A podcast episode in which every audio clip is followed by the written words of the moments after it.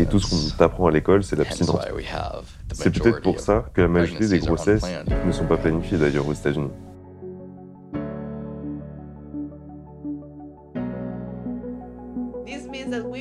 Donc en gros, on est allé sur la Lune et on ne savait toujours pas cartographier le clitoris en entier.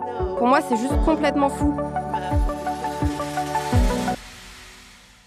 Pourquoi la sexualité, c'est toujours aussi tabou? Pourquoi on doit encore éduquer nos proches sur le plaisir féminin? Pourquoi on ne m'a jamais parlé du consentement à l'école? Je suis Liora. Je suis Claire. Je suis Valentine. Vous écoutez Love in Translation, le podcast sur les relations amoureuses qui vous emmène voir ailleurs. Nous sommes trois amis de longue date. Et récemment, on s'est demandé d'où venaient nos comportements amoureux. En janvier 2022, on a donc décidé d'aller voir ailleurs pour se confronter à d'autres manières de penser. Nous sommes partis trois mois, à travers dix pays, pour interroger des gens de nationalités différentes sur leurs relations amoureuses. Suivez-nous à travers 12 épisodes pour déconstruire les biais culturels, religieux ou familiaux qui influencent nos amours. Nous avons élaboré ce podcast avec l'application de rencontre Feels, car on se reconnaît dans leur volonté de déconstruire les codes de la rencontre. Marre des swipes à n'en plus finir. Marre de l'impression d'être au supermarché. Avec Feels, vos interactions seront aussi spontanées et aussi simples que sur les réseaux. Bonne écoute Hello, c'est Claire, me revoilà.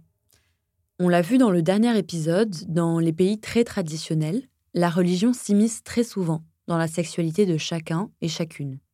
Et malheureusement, pas toujours pour le mieux. Mais dans nos interviews, dans d'autres pays plus libérés, ben, finalement, c'était pas tout rose non plus. On a réalisé que le mix religion et patriarcat a quand même largement marqué la sexualité des hommes et des femmes de façon quand même plutôt négative. Et ce sont ces conséquences dont on va discuter aujourd'hui. Tout un programme. Déjà, notre premier constat, après toutes ces interviews, c'est que tout le monde subit des pressions en matière de sexualité. Et que celles que subissent les hommes sont en réalité souvent contradictoires avec celles que subissent les femmes. Et donc contribuent à empêcher l'un comme l'autre de vivre une sexualité libérée. Si on commence par les hommes, on a noté que certains avaient le sentiment de devoir prendre complètement en main la sexualité dans leur couple hétérosexuel. On a interrogé Boris, un jeune Français de 25 ans, et lui, il nous a parlé de cette impression-là et de l'origine potentielle de cette situation. On l'a rencontré en Suède sur notre trajet, et il nous a parlé euh, vraiment ouvertement de sexualité. Et c'est vrai, moi j'ai ce sentiment qu'on est plus, les hommes, on, est, a plus cette pression-là de la, sexualité du couple, elle est un peu plus sur nos épaules. Et du coup, enfin réussir à admettre que ouais, il y a des trucs qui vont pas, vont pas, peut-être qu'elle est un peu plus, que c'est un peu difficile, mais pas insurmontable. Ouais, je, je pense que assez jeune, c'est un truc qui s'inscrit assez jeune. C'est cette, euh, je pense qu'on on est plus demandant quand on est jeune, en étant un garçon. C'est plus nous qui faisons ce, premier pas, et que du coup ça, se, c'est inscrit comme ça. ça. reste comme ça en fait. Euh, je sais pas si c'est par euh, par confort que les filles du coup prennent pas le relais. Je dis pas que c'est toutes les filles, hein, mais je pense qu'il y a une partie des filles qui, qui sont comme ça, et, et, nous qui gardons ce lead. Mais mais moi je le regrette, je, le, regrette carrément. Je, je, le regrette carrément parce que je trouve qu'il n'y a, rien de plus excitant que de se sentir désiré par et que ça se matérialise. Et mais peut-être que les désirs sont pas les mêmes euh, quand on est au tout début, quand on quand les jeunes commencent à avoir des rapports euh, sexuels, euh, quand la majorité commence à avoir des rapports sexuels et que du coup c'est peut-être normal que les que les filles soient un petit peu plus filles sont un petit peu ont un petit peu plus peur peut-être même. Bon, et même si bien sûr cette impression elle se vérifie pas dans tous les couples, le simple fait que ce soit ressenti comme ça chez les hommes, bah ça leur ajoute de fait une pression supplémentaire celle de devoir être super performant. Et c'est là que le patriarcat, en fait, il pèse aussi sur les hommes.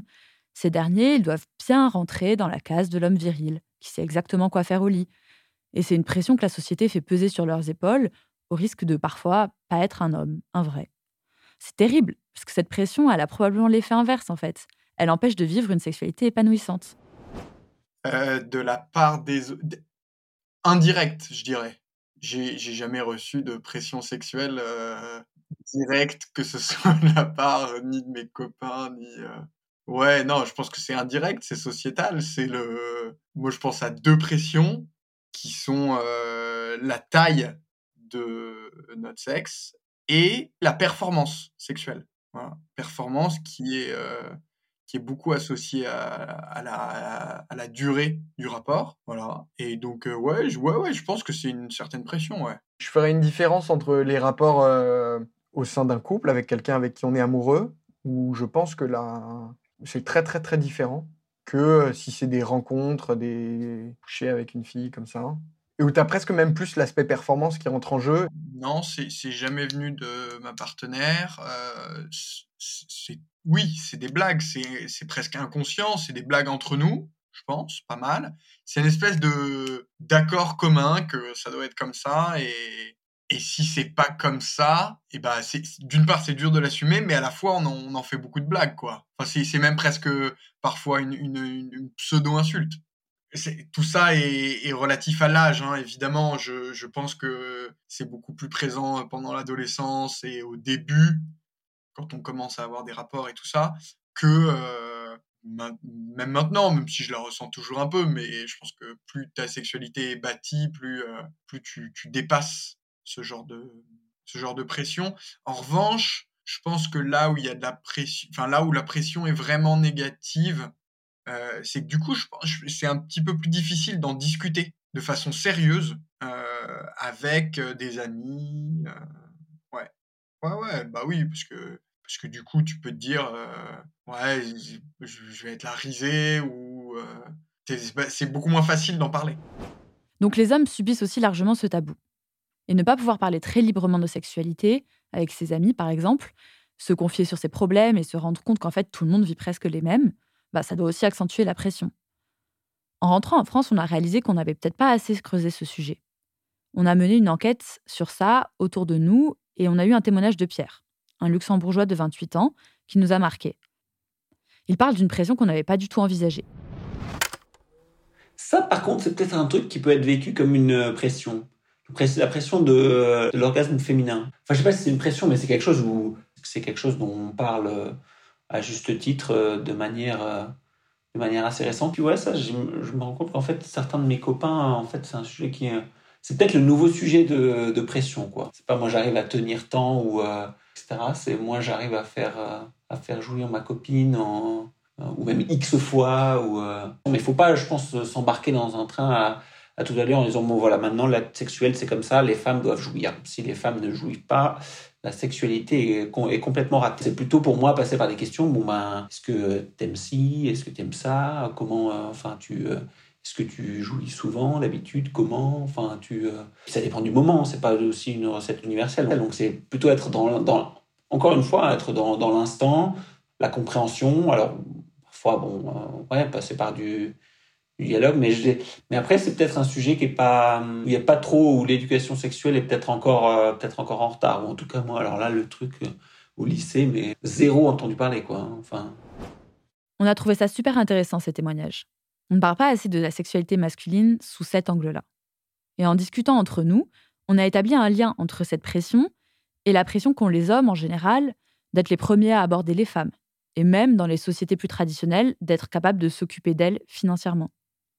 Donc l'homme, même au lit, il a la pression non seulement de prendre les devants, mais aussi d'être capable magiquement et dès la première fois de donner du plaisir à une femme. Alors que moi, c'est marrant, je me suis déjà fait la réflexion que si j'étais née dans le corps d'un homme, bah, j'aurais été vraiment perdue au début dans ma sexualité face à une femme. Je pense que ça vient aussi partiellement du fait que l'on n'apprend pas trop aux femmes à parler librement de leur sexualité et à exprimer facilement leurs désirs. Donc la sexualité féminine, ça reste flou. Comme pour les hommes, en grossissant un peu le trait, bah, la case dans laquelle les femmes doivent bien rentrer, c'est pas vraiment celle de la virilité, bien sûr, c'est plutôt celle de la femme pure qui couche pas trop à droite à gauche. Un des premiers phénomènes apparents que subissent les femmes un peu partout, c'est la culture du slut shaming. En fait, c'est l'action de stigmatiser une femme considérée comme trop active sexuellement. On a interviewé une Autrichienne qui nous a raconté qu'elle avait été slut shamée pour ne pas avoir attendu suffisamment longtemps après sa rupture pour coucher avec d'autres hommes. Une Polonaise nous a avoué, elle, avoir clairement déjà jugé des femmes qui avaient de multiples partenaires sexuels. Pour elle, c'était un peu un signe de manque de confiance en elle, une simple recherche d'approbation. En fait, finalement, pour moi, euh, c'est peut-être ça le pire. De voir que même entre femmes, on continue à se juger là-dessus alors qu'on essaye toutes de ne plus avoir à rentrer dans cette case de la femme pure. Et c'est pas tout. Comme le disait Pierre, on commence aussi toujours à découvrir biologiquement la sexualité féminine. Comme dans les cultures plus traditionnelles et par le passé, bah, la sexualité euh, des femmes, c'était surtout pour enfanter. Le plaisir féminin, il est complètement passé à la trappe. Bon, si on fait un petit point histoire, en fait, jusqu'à la fin du 19e siècle, l'Église recommandait la stimulation du clitoris, car la médecine croyait encore qu'il favorisait la reproduction en émettant une sémence. Mais malheur de malheur, parce qu'en 1880, euh, ça y est, l'Église réalise que le clitoris, c'est qu'au service du plaisir, et à partir de là, euh, interdit d'y toucher, parce qu'en fait, ce serait un simple instrument de masturbation.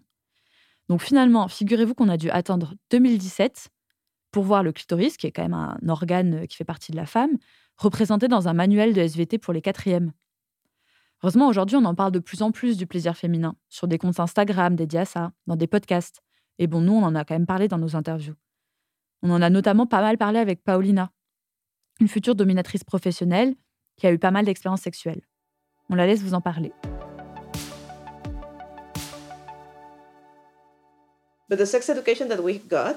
L'éducation sexuelle que l'on a reçue, ou en tout cas dans mon cas, une Mexicaine de 31 ans qui a grandi dans un milieu super conservateur, c'était en une phrase, le sexe, c'est purement pour se reproduire, un point, c'est tout.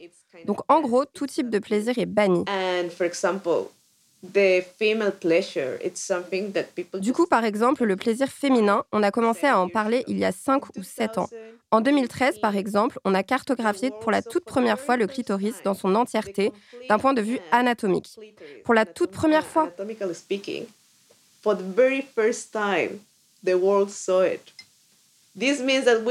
Donc en gros, on est allé sur la Lune, on est revenu sur Terre, on a envoyé des fusées sur Mars et on ne savait toujours pas cartographier le clitoris en entier. Pour moi, c'est juste complètement fou. Et ça en dit très long sur notre conception des relations et de la sexualité. Ça envoie clairement le message que le plaisir féminin, ça passe pas du tout, du tout en priorité.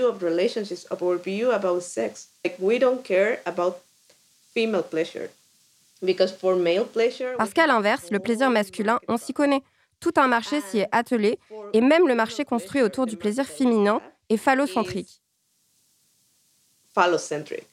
Totally phallocentric.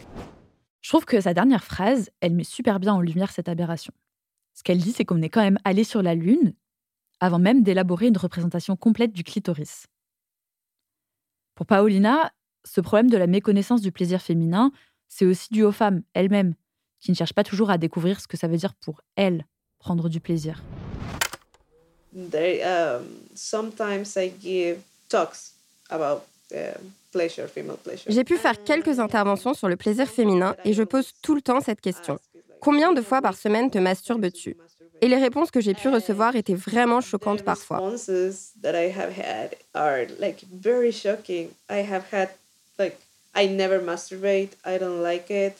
On m'a dit, je ne me suis jamais masturbée parce que j'aime pas ça. Je l'ai jamais fait parce que je suis en couple.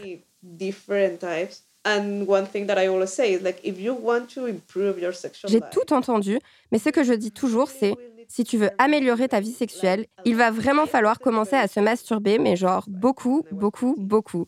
And for nine years, I didn't know what an orgasm was. Personnellement, ma vie sexuelle a commencé assez tôt, autour de mes 14 ans, et pendant environ 9 ans, j'avais aucune idée de ce que c'était un orgasme. Je connaissais le concept, ce que c'était, bien sûr, mais j'avais jamais réussi à l'atteindre ou à m'en approcher même.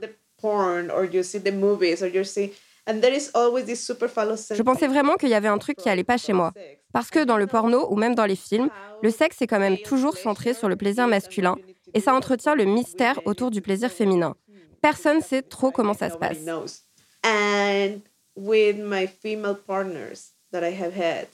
Et même avec mes partenaires sexuels féminines, il y avait encore beaucoup de tabous autour de la masturbation et des pratiques sexuelles. L'ignorance autour de ce que c'est le plaisir féminin est assez répandue, en fait, je pense. C'est vrai qu'on n'en parle presque jamais de la masturbation. En tout cas, euh, jamais dans notre parcours éducatif. D'ailleurs, c'est marrant, en arabe, un des mots désignant la masturbation, ça se traduit par le comportement secret. Finalement, aujourd'hui, en tout cas, c'est peut-être quand même de la responsabilité des parents d'en parler. C'est un peu gênant, je sais que c'est difficile d'en parler, et je ne sais pas s'il y a une bonne manière de le faire. Mais j'ai une amie proche qui m'a raconté que vers ses 12 ans, sa mère l'avait juste assise à une table et elle lui avait dit euh, Masturbe-toi, ma fille. C'est un peu direct, mais mon amie, elle s'est du coup toujours dit que c'était un comportement normal, plutôt positif. Donc la conclusion, je pense, pour les femmes, c'est d'apprendre à découvrir ce qu'est le plaisir pour soi. Et surtout de ne pas hésiter à en parler avec son partenaire. Car vraiment, chaque corps est à apprendre. C'est ce dont nous parle Fanny, une jeune femme hongroise queer que nous avons rencontrée à Budapest. J'ai plein d'amis hétéros qui me disent que c'est facile pour moi parce que je suis une femme et donc forcément je sais donner du plaisir à une autre femme. Je connais son corps. Mais s'il y a bien une chose que j'ai apprise, c'est que chaque corps humain est différent et il y a tellement de particularités. Avec chaque nouvelle partenaire, je dois réapprendre le fonctionnement de son corps et ce qui lui donne du plaisir. Peut-être que c'est un tout petit peu plus facile parce que je suis une femme. Mais les préférences sont tellement différentes. Avant de faire mon coming out, je me rendais pas du tout compte avec les hommes qu'on était aussi différentes. Je pensais qu'on se ressemblait beaucoup plus entre femmes, mais tellement pas. Donc pour moi, la méconnaissance du plaisir féminin, c'est pas lié au genre. C'est pas la faute des hommes, mais plutôt à cause du porno et de ce que les hommes et les femmes regardent et en tirent. En réalité, même entre femmes ou entre hommes, contrairement à ce que l'on pourrait croire, rien n'est jamais similaire. Et il faut toujours réapprendre et s'adapter à son nouveau partenaire. Alors pour les hommes, c'est pas facile de savoir quoi faire si leur partenaire féminine ne s'ouvre pas. Et finalement, c'est important dans tout type de relation d'apprendre à communiquer sur ses envies et ses limites. Lyra vous en reparlera. C'est aussi à la base du consentement, dont on a beaucoup parlé avec MeToo. Boris, qui témoignait tout à l'heure, nous a confié que c'était comme ça qu'il avait réussi à s'éduquer sur le plaisir féminin. On a voulu partager ce témoignage parce que je trouve qu'il montrait bien à quel point c'était libérateur, et je pèse mes mots, d'être avec quelqu'un qui dit ce qu'il ou elle veut. Bah, typiquement, moi au début, je savais pas. Euh, bah, je savais comment gérer mon plaisir. Je savais pas du tout comment gérer le plaisir de ma partenaire. ça, c'est quelque chose de, de long qui est favorisé si l'autre est en confiance, l'autre est, enfin si l'autre est, est, aussi un peu désinhibé, si l'autre arrive à mettre des mots sur euh, qui lui fait plaisir. Voilà, moi ça a beaucoup joué ça, d'avoir des partenaires qui me disaient euh, ça ça me plaît. Je sais que ça n'a pas du tout du tout été le cas au début avec ma ma toute, toute première. Oui, oui, oui, moi mes premières fois, euh, je pensais pas beaucoup à l'autre quoi. Enfin, ouais, au début, je savais pas en fait. Je savais pas faire et donc c'est où il y a eu, où j'ai été confronté à une partenaire qui, qui me disait ce qu'elle voulait, qui, qui, qui en parlait, où il y a eu cette, justement cette notion de, de découverte progressive que ça s'est bâti, quoi. Mais au début, c'était, c'était pas tant que ça m'intéressait pas, hein, c'est juste que je savais pas. Je, je considère que j'ai eu de la chance de rencontrer cette partenaire à ce moment-là qui m'a du coup, euh, je pense, euh, montré l'importance de que c'était, euh, ouais, et qui, a, qui a construit ma sexualité, je pense. Et du coup, le, schéma que j'avais avec cette fille, je pense que j'ai eu tendance à le, à partir de ce schéma de base pour reconstruire un peu mes autres rapports, quoi. Laura, Valentine et moi, on s'est aussi demandé pendant le voyage si au-delà de la responsabilité des partenaires de communiquer, il n'y avait pas aussi quand même un travail à faire sur l'éducation sexuelle. Parce qu'en effet, ce qui a été déploré dans presque tous les témoignages qu'on a recueillis, bah, c'était une éducation sexuelle assez limitée, euh, voire parfois totalement absente. Ce problème-là, il doit être pris en charge, selon moi, à la fois par les parents et aussi par l'école. Parce que le but, c'est que tous les jeunes puissent recevoir le même niveau d'éducation sexuelle. Moi, par exemple, j'ai grandi dans un lycée privé catholique. Donc l'éducation sexuelle, c'était assez influencé par la religion. Et je me souviens très bien d'un après-midi de troisième où la responsable du catéchisme a pris à part les garçons et les filles. À nous, les filles, on nous a parlé des règles, ok, mais surtout on nous a dit qu'un rapport sexuel, c'était un homme et une femme avant tout pour avoir un enfant. Et donc je me souviens que j'avais une amie qui était bisexuelle assise à côté de moi, elle s'est indignée. Elle a dit euh, oui, enfin, ça pourrait aussi être entre deux femmes un rapport sexuel. Et elle s'est faite virer du cours. Pour une bonne éducation sexuelle, il faut que l'école reste scientifique, inclusive, objective. tout en donnant aux élèves les bons outils pour comprendre les notions de consentement, d'écoute et de connaissance de son propre plaisir, mais aussi des désirs de l'autre. En Pologne, on a rencontré Cory, un Américain de passage qui a grandi dans le Minnesota. Il utilise une comparaison hyper parlante pour résumer l'éducation sexuelle reçue très souvent aux États-Unis.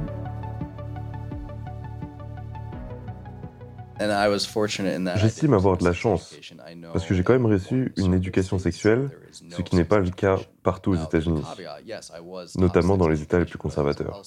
Bon, après, oui, j'ai reçu une éducation sexuelle, mais le message principal restait abstiens-toi.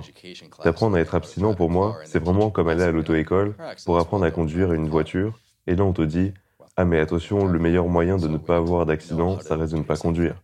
Oui, enfin, bon, on va quand même conduire des voitures, donc mieux vaut apprendre à conduire en toute sécurité. Donc on peut dire que j'ai reçu une éducation sexuelle, mais le principe fondateur restait quand même l'abstinence.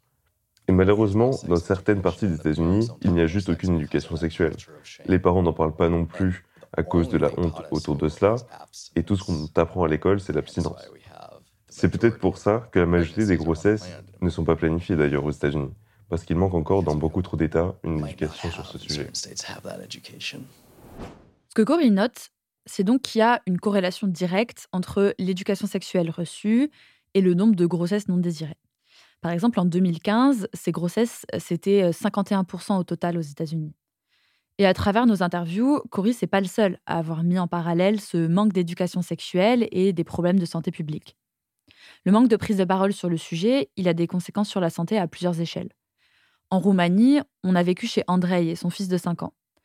On s'est beaucoup attaché à lui, il nous a hébergés pendant une semaine, et en fait, euh, je trouvais qu'il avait l'air vraiment d'un père célibataire doux et attentionné envers son fils.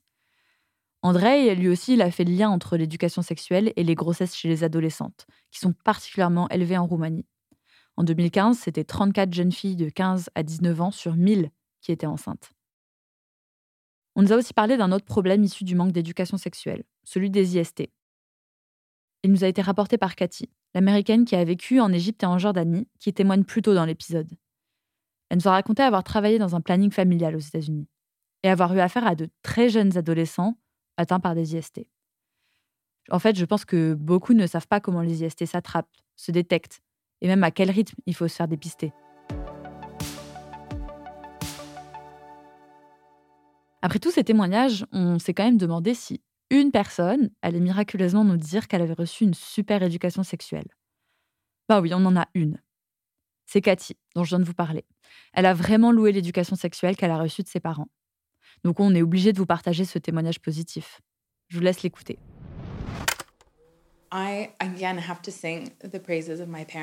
Sur ce sujet-là, je pense que je peux carrément louer l'éducation sexuelle que j'ai reçue de mes parents. Mes parents ont toujours utilisé des termes très scientifiques pour parler de ces sujets, et ce, dès mon plus jeune âge. Par exemple, il n'y avait pas de surnom ridicule pour les parties sexuelles, comme pour les petits garçons. Les parents qui disent Oh, est-ce que tu t'es bien lavé ton zizi ou ta caquette ou je ne sais quel autre surnom les parents utilisent. Alors que ma mère me disait clairement C'est comme ça que tu te lavais ton vagin. Et du coup, mon approche de la sexualité a toujours été hyper naturelle et saine.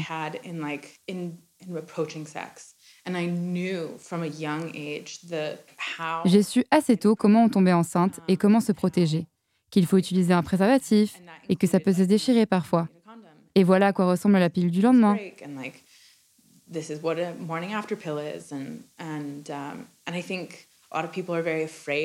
Et je pense que beaucoup de parents seraient paniqués par ce niveau de transparence.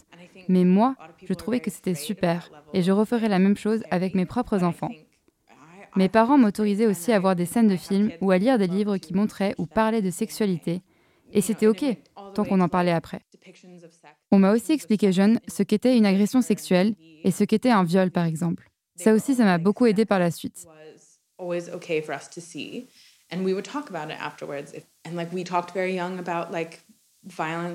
Et donc, lorsque j'ai fait l'amour pour la première fois, il n'y avait rien de mystérieux. Je prenais cette décision en pleine conscience et de façon mature et responsable. C'était parce que je voulais partager cette connexion émotionnelle et physique avec quelqu'un, et je connaissais les conséquences de ce choix. Cathy a construit une sexualité saine et libérée, car ses parents ont toujours été très honnêtes envers elle sur ce que ça représentait le sexe, comment se protéger, et quelles étaient les limites de la violence dans le sexe. Parmi les témoignages que l'on a récoltés, beaucoup ont réussi à faire de leur sexualité un espace de plaisir et de respect, malgré parfois une éducation sexuelle très restreinte ou même culpabilisante. Donc une mauvaise éducation sexuelle, c'est pas quand même une fatalité. Grâce à des rencontres, en suivant sa curiosité, on peut quand même se libérer des limites de son éducation. D'autres témoignages récoltés dans les pays nordiques nous ont prouvé que là-bas, la sexualité se vit de façon beaucoup plus ouverte et libérée. Et d'ailleurs, au Danemark, on nous a parlé d'un phénomène assez intéressant. C'était notre première interview du voyage. Mia, on l'a rencontrée à la caisse d'une patinoire. C'était son petit boulot d'étudiante. Elle avait notre âge et était souriante, alors on s'est lancé et on lui a proposé une interview. Le lendemain, on était avec elle et Karl, un de ses amis d'université. Mia nous a raconté qu'il y a une pression totalement inverse et qui nous a semblé assez absurde quand même. C'est qu'il faut être actif sexuellement et être très libéré pour que les gens pensent pas que tu accordes trop d'importance au sexe.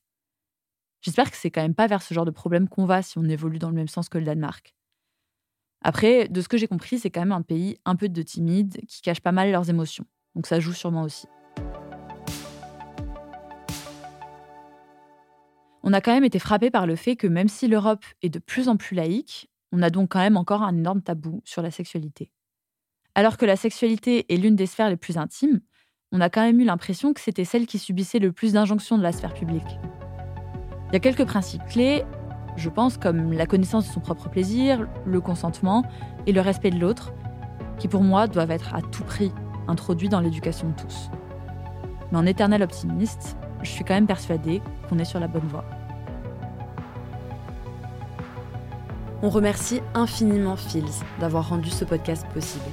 C'est un vrai plaisir de travailler avec une application de rencontre qui se soucie réellement du bien-être de ses utilisateurs et de l'inclusivité. On se retrouve sur l'app